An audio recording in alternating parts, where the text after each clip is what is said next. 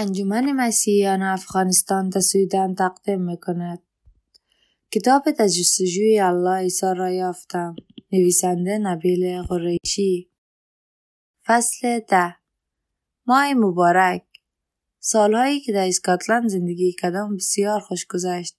دلشیفته سرزمین و مردمش شده بودم. خانه ما در دامنه کوی قرار داشت که اغلب در صبحهای خنک آنجا صدای نیمبون اسکاتلندی را که در دوردست نواخته می‌شد منعکس می‌کرد.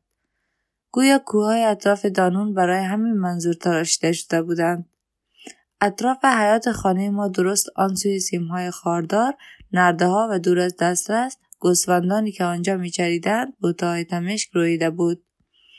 من تحصیل را به طور رسمی در دبستان سن برک تنها مرسی شهرمان شروع کردم و چند دوست نزدیک در مسجد پیدا کردم.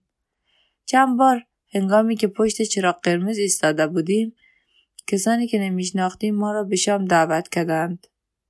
ما عاشق اسکاتلند بودم و لحجه غلیز اسکاتلندی هم نشان دهنده علاقه هم به این کشور است. ولی جنگ سرد رو به پایان بود و این یعنی دیگر نیازی به پست زیر دریایی های در آنجا نبود. دوباره زمان جابجایی رسیده بود.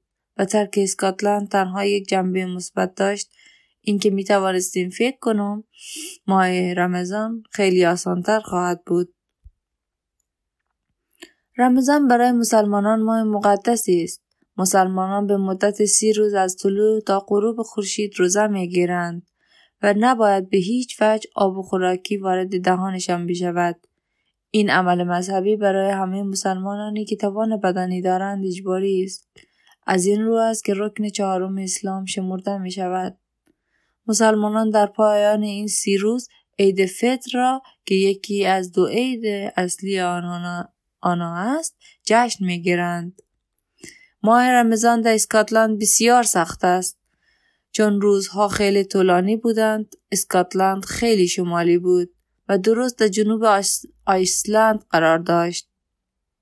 تابستان در اسکاتلند خورشید صبحها خیلی زود نزدیک به ساعت چهار و نیم طلوع و شبها خیلی دیر نزدیک به ساعت ده غروب می‌کرد. اگر در اسکاتلند ماه رمضان به ماهای تابستان میافتاد مانند دوره ای که ما در اسکاتلند زندگی می‌کردیم آنگاه مردم مجبور بودند روزی نزدیک به 18 ساعت روزه بگیرند اینکه نتوانی برای آن, همه مدت چیزی بخوری به اندازه کافی سخت بود چه برسد به اینکه نوشیدن آب هم ممنوع باشد. تا باوردن آن برای مدت سی روز پشت سر هم آزمایش پایداری و ایمان است. ولی اسلام آن اندازه که برخی فکر می کنند خشک و سختگیر نیست. برای نمونه در ضرورت روزه گرفتن استثناهایی نیز وجود دارد. اگر مسلمانی بیمار بیمار است سفر می کند یا به نوعی قادر به روزه گرفتن نیست گزینه های دیگر دارد. یکی از آنها تهیه یک وعده خوراک برای شخصی فقیر است.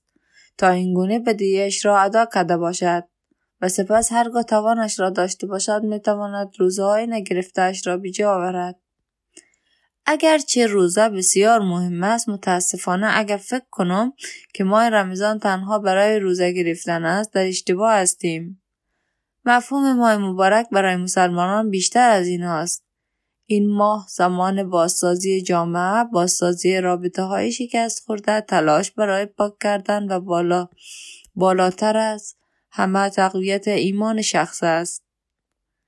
بستگان را دعوت می کنند برای یکدیگر هدیه می خرند میمانی می دهند مانند این است که یک ماه کریسمس باشد.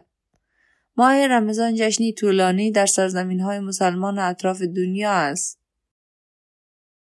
تقویم اسلامی قمری است و پیش بینی دقیق زمان شروع رمضان دشوار است. همیشه شب اول نامعلوم است. هر سال ما و عبا بیرون از خانه می استادیم و با هیجان چشم به راه به آسمان خیره می شدیم. به این امید که ابرها بروند تا ما بتوانیم نگاه کوتاه به ما بیاندازیم. اگر ما نو بود سرمان را پایین میانداختیم و دعایی را از بر می خواندیم. سپس عبا به آشپزخانه می‌رفت و رأی خودش را به بیبی گفت. من به یاد نمیآورم هیچ وقت او با ما بیرون از خانه به انتظار ایستاده باشد زیرا او همیشه در حال آماده کردن غذا برای صبح روز بعد بود خیلی چیزها بود که آماده می کرد. ما طبق معمول یک ساعت پیش از طلوع خورشید بیدار می شدیم. سپس از پس از گرفتن وضوع پیش از آنکه برای خوردن سر میز بشینیم تا هشت رکت نماز مستحب می خواندیم. بعد غذایی پیش از طلوع خورشید سحری نام دارد و به دو منظور خوردن می شود. یکی اینکه برای طلوع روز به ما انرژی بدهد و اینکه روز را با مشارکت با یکدیگر شروع کنیم. امید آشپزخانه در حال که غذا را آماده می‌کرد برای الله و محمد مد می‌خواند او غذای ما را روی میز میچین ماست و تخم مرغ دو قلم اصلی بودند ولی چیزهای دیگر مانند نخود عدسی جوجه کباب شیر قله بریشته آب میوه و هر چیز دیگری که برای تکمیل صبحانه به فکرش می‌رسید هنگامی که ما وارد آشپزخانه می شدیم او پختن نانهای پاکستانی روتی یا پراتا را شروع می کرد.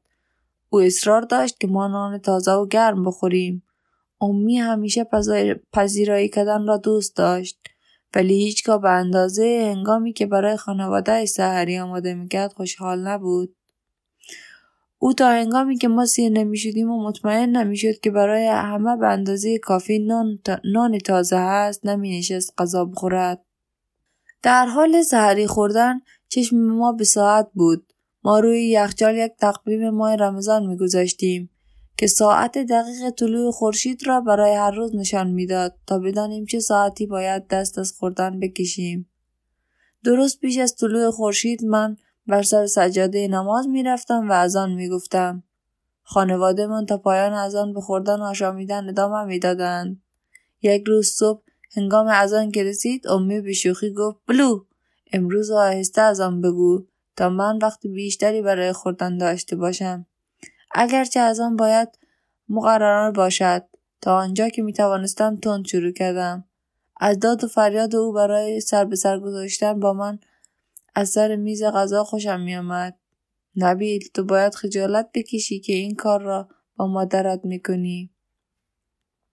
در طول روز باجی اومد در مدرسه بودیم و اگر امی کمی نگران می‌شد که روزا در دست خواندن ما خدشه وارد می‌کند اجازه نمی‌داد که روزمان را نگه داریم.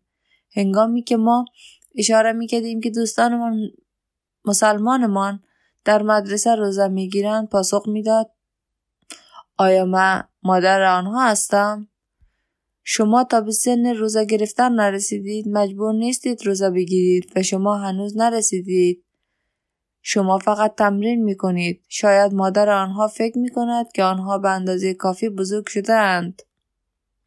ولی هرگز خودتان را با بچه های دیگر مقایسه نکنید. حتی اگر چه وانمود می کرد که عصبانی است. ما می دانستیم که امی هرگز از اشتیاق ما برای روزه گرفتن ناراحت نمی شد. این موضوع در کل درست بود زیرا او مانند بیشتر مسلمانان تلاش کرده بود که در طول رمضان شاد باشد و اینطور هم بود امی در طول رمضان روزها را با تراوت قرآن و دعا سپری می‌کرد و همیشه به نظر می‌رسید این کار را به او قدرت و زندگی تازه میبخشد او اغلب با خواندن دو جز از سی جز طی هر روز همه قرآن را در طول ماه رمضان دوبار می‌خواند عصرها اغلب خانوادگی برای شام افتار به خانه اهالی مسجد می رفتیم. افتار زمان باز کردن روزه است. در هنگام است که همه مردم با هم جمع می شوند و شادی می کنند. در کتاب های حدیث گفته می شد که محمد عادت داشت روزهش را با خوردن یک خرما باز کند.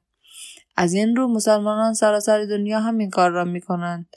البته ما بیشتر وقتها خرمایمان را داخل ماشین در راه رفتن به افطاری می خوردیم چون دیر می شد. پس از باز کردن روزه تنها با یک خرما مردم پیش از آنکه همه با هم غذای کامل افطاری را بخورند نماز مغرب را میخواندند پس از آن کمی با هم صحبت می‌کردند سپس از آن, از آن نماز عشا گفته می‌شد و پس از عشا اغلب یک سری نمازهای اختیاری به نام تراوی که مردم در طول ماه رمضان می‌خوانند برگزار می‌شد. افتارها پیش نماز در مسجد محل به طور معمول یک حافظ است. مردمی که همه قرآن را از بر کرده است. هدف پیش نماز این است که در طول ماه رمضان طی نمازهای تراوی همه قرآن را تراوت کند. از این رو گاهی این, نم... این مراسم نماز شبی یکی دو ساعت طول می کشید. در بیشتر مدت جلسه نمازگزاران در سکوت دستهایشان را روی هم گذاشته می ایستند و به تراوت قرآن گوش می دهند. هنگامی که تراوی به پایان می رسد همه به خانهایشان می روند و برای درست چند ساعت دیگر که باید بیدار شوند برنامه ریزی می کنند. در بسیاری از جاها مسلمانان هر شب رمضان را برای افتاری به خانه های متفاوتی می روند. در مجموع این وظیفه میزبان است که غذا تهیه کند و این یعنی بیشتر از آنچه همه بتوانند بخورند غذا خواهد بود. برخلاف آنچه از ماه رمضان انتظار می رود مردم بیشتر وزن اضافه می کنند. زیرا طی ماه روزه هر روز صبح و عصر بر سر میزهایی که انواع غذاها بر روی آن چیده شده پرخوری می کنند. هنگامی که من دیگر اجازه داشتم در ماه رمضان به طور مرتب روزه بگیرم ما دیگر از اسکاتلند رفته بودیم. ما اسکاتلند را در سال 1990 به مقصد یک پایگاه زیردریایی در شهر گراتن در کانکتیکات ترک کردیم.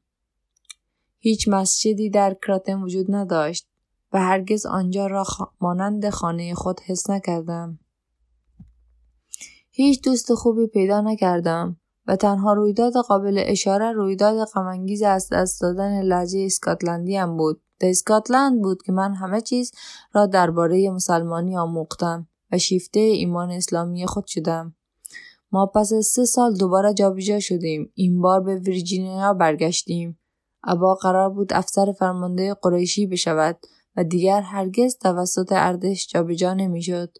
ساحل ویرجینیا جایی است که من آنجا دوستهای ماندگار پیدا کردم. در آنجا من به سن بزرگسالی رسیدم و آنجا مسیر آینده ما انتخاب کردم. آنجا بود که برای اولین بار نیش فرهنگ اسلامی را در, را در برخورد با محیط آمریکایی احساس کردم. آنجا بود که من سرانجام تصمیم گرفتم که اسلام و همه دانستهایم را ترک کنم.